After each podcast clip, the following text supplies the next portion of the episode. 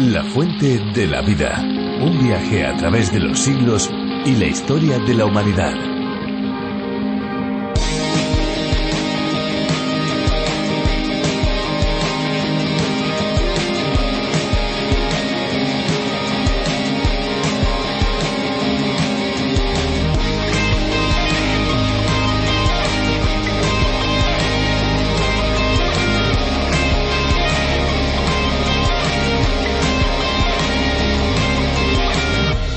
El agua subterránea es la que se encuentra bajo la superficie terrestre y ocupa los poros y las fisuras de las rocas más sólidas. En general, mantiene una temperatura muy similar al promedio anual en la zona, por ello, en las regiones árticas puede llegar a helarse.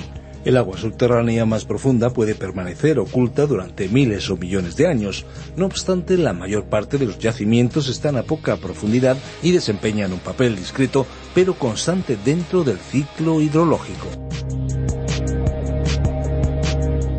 Hola amigos, bienvenidos a La Fuente de la Vida, un programa en el que recorremos todos los libros de la Biblia, descubriendo capítulo a capítulo las verdades que Dios ha dado a conocer. Soy Esperanza Suárez y aquí a mi lado Fernando Díaz. Así es, Esperanza, un saludo a todos los que nos escuchan y que se unen a este recorrido, a este viaje fascinante por el libro de los libros. Aquí estaremos con cada uno de ustedes presentando este tiempo de curiosidades, música y principalmente de aprendizaje de la palabra de Dios, de la Biblia. Efectivamente, y lo vamos a hacer de la mano de Virgilio Bagnoni, teólogo y profesor de la Biblia. Con él y también con Benjamín Martín nos acercaremos a la Biblia de una manera profunda. A partir de un espacio radiofónico cuyo nombre original es A través de la Biblia, del teólogo John Vernon Magui más de 80 países aprenden del libro de los libros mediante este viaje a través de la Biblia. Y uno de esos países es España, país al que se ha traducido, adaptado la serie de más de 1.300 estudios, reflexiones a través de la labor de Virgilio Bagnoni. En esta versión ya contamos con cientos de miles de escuchas cada mes. Efectivamente, podemos hablar de millones de descargas. ¿Cuántas personas? Qué bueno saber que tantas personas acompañan el programa. Eh, para aquellos que quieren saber más, pueden visitar nuestra web, lafuentedelavida.com. También pueden obtener los bosquejos de los libros de la Biblia. Están en la página oficial de A través de la Biblia, pero ustedes pueden pedírnoslos a través de nuestro WhatsApp, el 601-203-265, o también info arroba radioencuentro.net. Estamos realmente impacientes por empezar este estudio de la serie, pero eso sí, antes vamos a escuchar una canción. Estamos seguros que les gustará.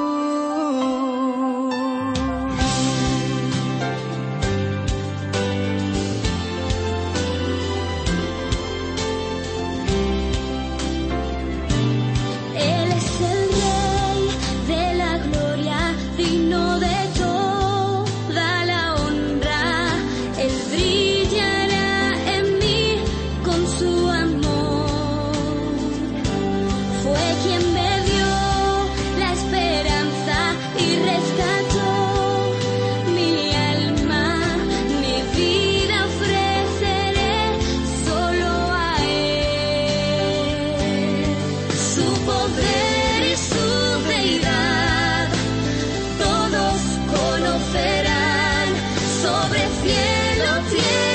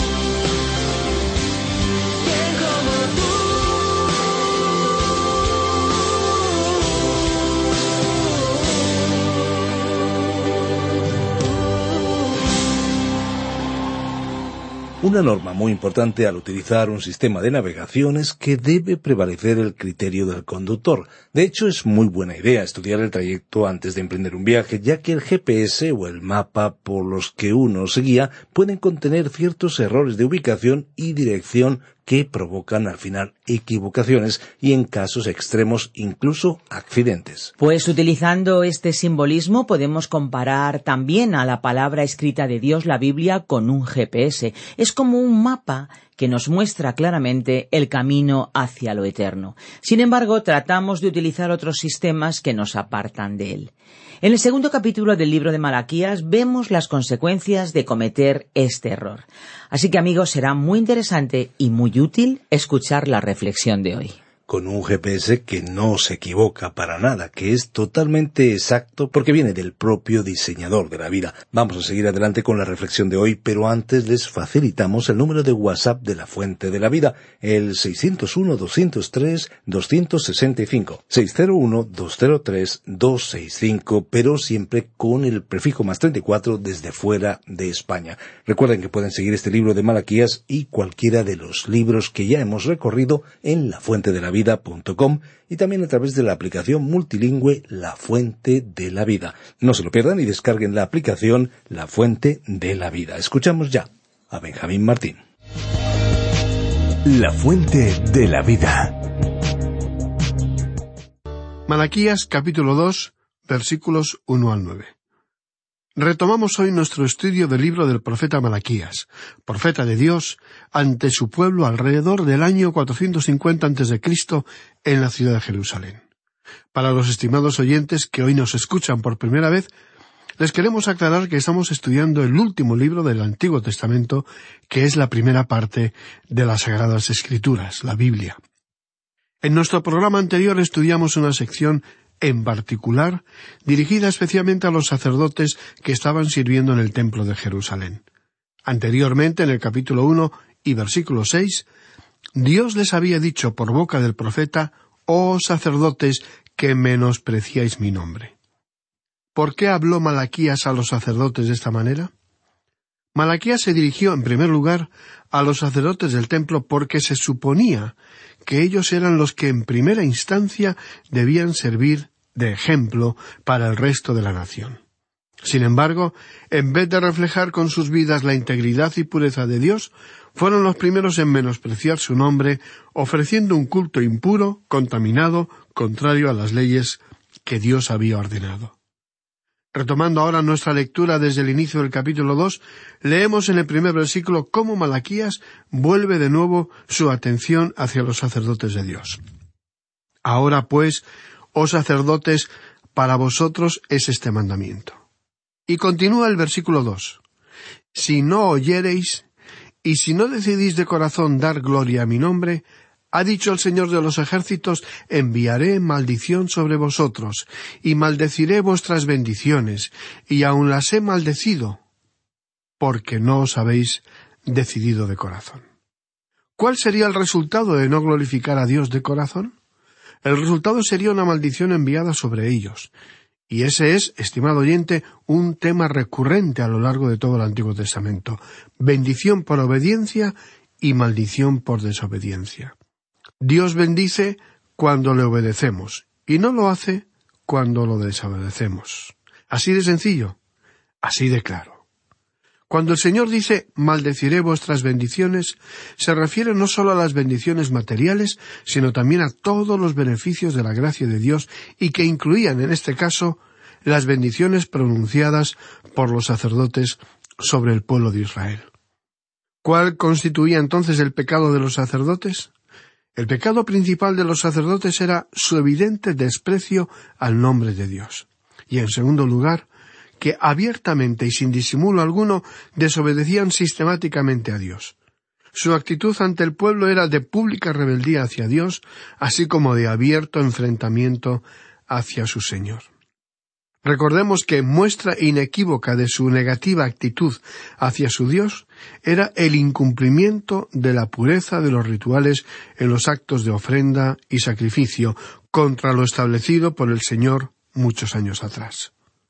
Su osadía llegaba incluso a profanar la ley de sacrificar únicamente aquellos animales absolutamente puros y libres de todo defecto o imperfección.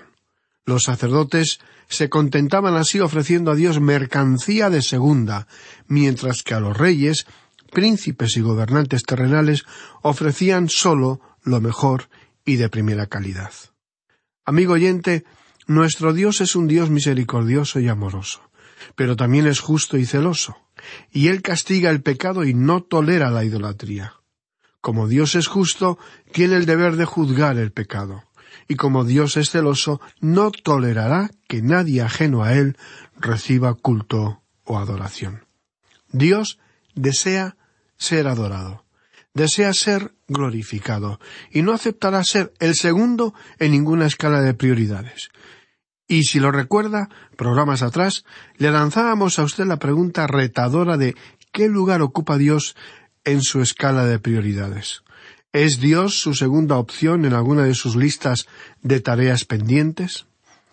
Recuerde, amigo oyente, que Dios no desea una parte de su tiempo, lo desea todo. Dios no anhela un día dominical de comunión con usted.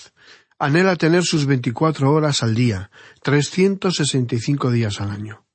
Dios no desea sus ofrendas, le desea a usted. Usted es su ofrenda, si usted quiere, claro. Porque Dios le ha dado a usted la libertad de escoger entre ser un sacrificio vivo o simplemente poder vivir como bien le plazca. Suya es la elección. Pero ¿sabe una cosa? Normalmente los sacrificios, cuando llegaban al altar, ya estaban muertos, sin vida. ¿Sabe lo que implica ser, como dice la Biblia, un sacrificio vivo para Dios? Que al estar vivo puede escaparse y huir del altar. Por eso, ser un sacrificio vivo para Dios significa renunciar a todo y sacrificar al cien por cien las propias aspiraciones y deseos aun legítimos por los de Dios y permanecer quietos en el altar. Leamos ahora el versículo tres. He aquí yo os dañaré la sementera y os echaré al rostro el estiércol, el estiércol de vuestros animales sacrificados, y seréis arrojados juntamente con él. ¿Qué es lo que quiere decir el profeta Malaquías con esto? Este lenguaje tan gráfico muestra cómo veía Dios a los sacerdotes infieles, quienes, para él, eran dignos de la humillación más insólita. Normalmente los desechos de animales eran llevados fuera del campamento para ser quemados. Dios anuncia que de esta manera los sacerdotes serían desechados y sufrirían humillación además de la pérdida de su cargo. Como podemos ver, el propósito de Dios era sacudir sus anestesiadas conciencias para que abandonaran su complacencia. Y Dios dice, Yo os dañaré la sementera. En esa época en particular, los israelitas estaban disfrutando de unas abundantes cosechas. Y como usted recordará, los sacerdotes recibían un diezmo de cada cosecha, ya fuera en trigo, o en cebada, o, en verano, en forma de viñas. Y Dios dice, Yo os dañaré la sementera. No recibiréis el diezmo que habéis estado recibiendo. Vuestra abundante provisión se terminará. He aquí yo os dañaré la sementera y os echaré al rostro el estiércol. Debemos recordar que se daba a los sacerdotes todas las entrañas de los sacrificios, incluyendo los intestinos, llenos de estiércol. Esta materia inmunda no podía ser utilizada en el sacrificio, y por eso se apartaba. Y lo que Dios decía era que iba a arrojar dicho estiércol a sus rostros. De esta manera tan gráfica, Dios les declara que ellos están tan inmundos como el estiércol, y que no podrán disfrutar de su presencia en el altar sagrado del templo. Y añade, el estiércol de vuestros animales sacrificados, y seréis arrojados juntamente con él. Y continúa diciendo el versículo cuatro. Y sabréis que yo os envié este mandamiento, para que fuese mi pacto con Leví, ha dicho el Señor de los ejércitos.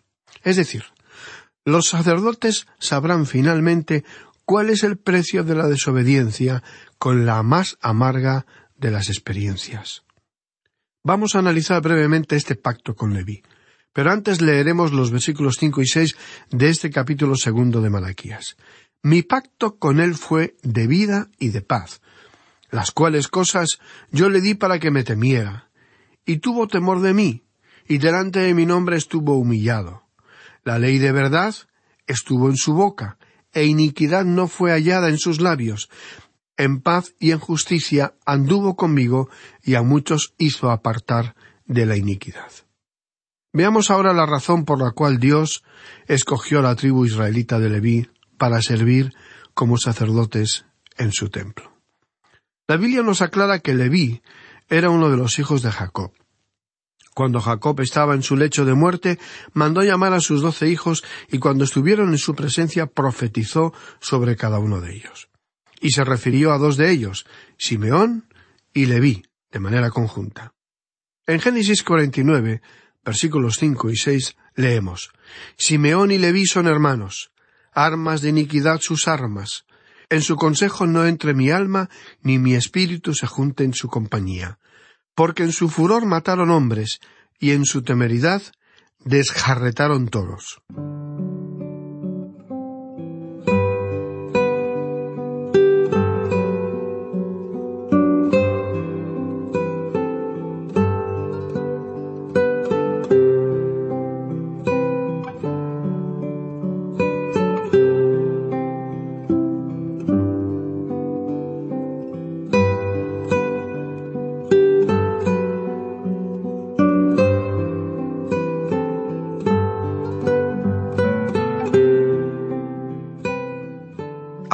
En el versículo siete del mismo capítulo cuarenta y nueve de Génesis, leemos Maldito su furor, que fue fiero, y su ira, que fue dura. Yo los apartaré en Jacob, y los esparciré en Israel. Ahora, ¿cómo esparcirá a Leví, llegando a ser la tribu sacerdotal, la denominada tribu de Leví? Ahora bien, cuando leemos la vida del patriarca judío Moisés, nos encontramos con algo completamente diferente. Moisés, en su lecho de muerte, reunió a las tribus a su alrededor, y lo que en el momento de la muerte de Jacob fueron solo doce hombres, ahora eran probablemente en torno a un millón de israelitas que estaban alrededor de Moisés. Y en Deuteronomio capítulo 33 versículos 8 al 11 leemos, A Leví dijo, Tu tumín y tu urim sean para tu varón piadoso, a quien probaste en Masac, con quien contendiste en las aguas de Meriba, quien dijo de su padre y de su madre, Nunca los he visto. Y no reconoció a sus hermanos ni a sus hijos conoció.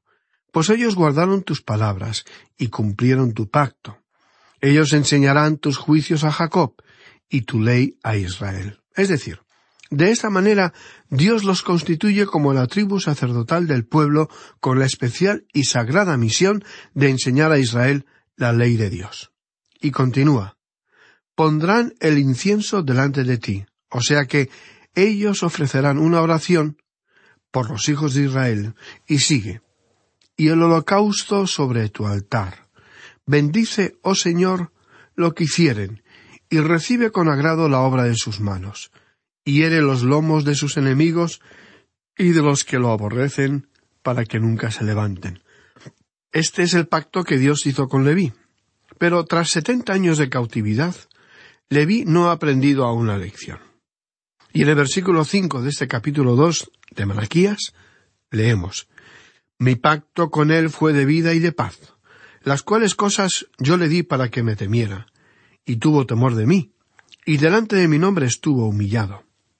Este pacto consistía en responsabilidad mutua, porque Dios esperaba la reverencia de ellos a cambio de vida y paz para los sacerdotes. Y como podemos ver, los sacerdotes judíos del tiempo de Malaquías se habían engañado a sí mismos al reclamar los privilegios del pacto, mientras desobedecían sus condiciones, como si Dios estuviera en la obligación de bendecirlos, aunque ellos rechacen el deber de servirlos. Y en el versículo seis, Dios dice, En paz y en justicia anduvo conmigo, y a muchos hizo apartar de la iniquidad. Es decir, a diferencia de los sacerdotes del tiempo de Malaquías, Aarón, el sacerdote y hermano de Moisés, y los suyos, cumplieron su responsabilidad temiendo, reverenciando y viviendo una vida piadosa para Dios.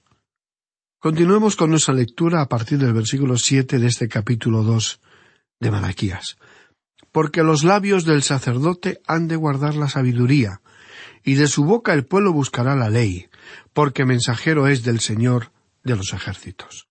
Nuevamente nos encontramos con la palabra mensajero o ángel. Los sacerdotes eran los mensajeros de Dios en Israel, y su responsabilidad era doble, ya que no sólo debían representar al pueblo ante Dios, sino que también eran responsables de representar a Dios ante el pueblo mediante la enseñanza de la ley de Moisés a la nación. Continuemos leyendo los versículos ocho y nueve de este capítulo dos de Malaquías, que dice así Mas vosotros os habéis apartado del camino, habéis hecho tropezar a muchos en la ley, habéis corrompido el pacto de Leví, dice el Señor de los ejércitos. Por tanto, yo también os he hecho viles y bajos ante todo el pueblo, así como vosotros no habéis guardado mis caminos y en la ley hacéis acepción de personas. Desde luego, amigo oyente, las palabras de Dios no dejan lugar a ninguna duda. Era un serio aviso hacia aquellos sacerdotes que se habían apartado totalmente de los parámetros originales de comportamiento que Dios le dio a Leví, y por medio de éste a todos sus descendientes que representaban el oficio de sacerdotes.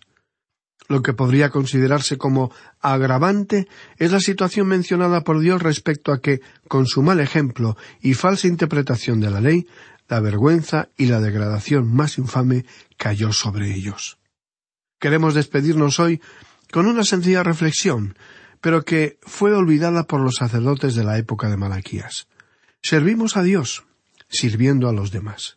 Aunque el mundo define la grandeza en términos de poder, posición, diseño y fama, Jesús midió la grandeza en términos de servicio y no de estatus. Los sacerdotes de Jerusalén no sirvieron ni a Dios ni a su pueblo. ¿Está usted dispuesto a servir al Señor, a Dios y a sus hijos? Dios determinará su grandeza, estimado oyente, por el número de personas a la que sirve y no por las que están a su servicio. En las librerías podemos comprobar que hay miles de libros que se han escrito sobre el liderazgo, sobre cómo llegar a ser una persona influyente, fuerte, con éxito, pero son muy pocos que hablan acerca del servicio tal y como Dios lo entiende. Todo el mundo quiere dirigir, ser un líder, un jefe, una persona influyente y poderosa, pero nadie desea ser siervo. Y a menudo Dios probará nuestros corazones pidiéndonos que sirvamos en ciertas maneras que no habíamos planeado ni esperado. De usted dependerá, querido oyente, si desea servir o ser servido. Hasta aquí, queridos amigos, nuestro programa de hoy. Esperamos encontrarle nuevamente para retomar juntos nuestro estudio del profeta Malaquías, un hombre que tuvo un mensaje claro de parte de Dios para su pueblo y que, como estamos constatando, resulta igualmente válido para el hombre y la mujer del siglo XXI. Si usted quisiera acercarse y conocer más a Dios, pero no sabe cómo hacerlo, porque considera que Dios no está interesado en usted, o que no ha hecho suficientes méritos para ser atendido por Dios, que ha vivido demasiado alejado de Él, o que voluntariamente se ha apartado de sus mandamientos y vivido a su manera, entonces tenemos buenas noticias para usted. Dios ya ha recorrido el camino que le distancia de usted. Dios le conoce a usted por nombre, como también a sus circunstancias. Dios le ama así de la manera como usted se encuentra en este momento. Dios no rechaza a nadie, muy al contrario, le ama y anhela apasionadamente tener una relación estrecha y cercana con cada una de sus criaturas, y usted es una creación original de él. Dios hoy le invita a comenzar una relación de padre e hijo. Lo maravilloso del amor de Dios es que es incondicional, fiel y eterno.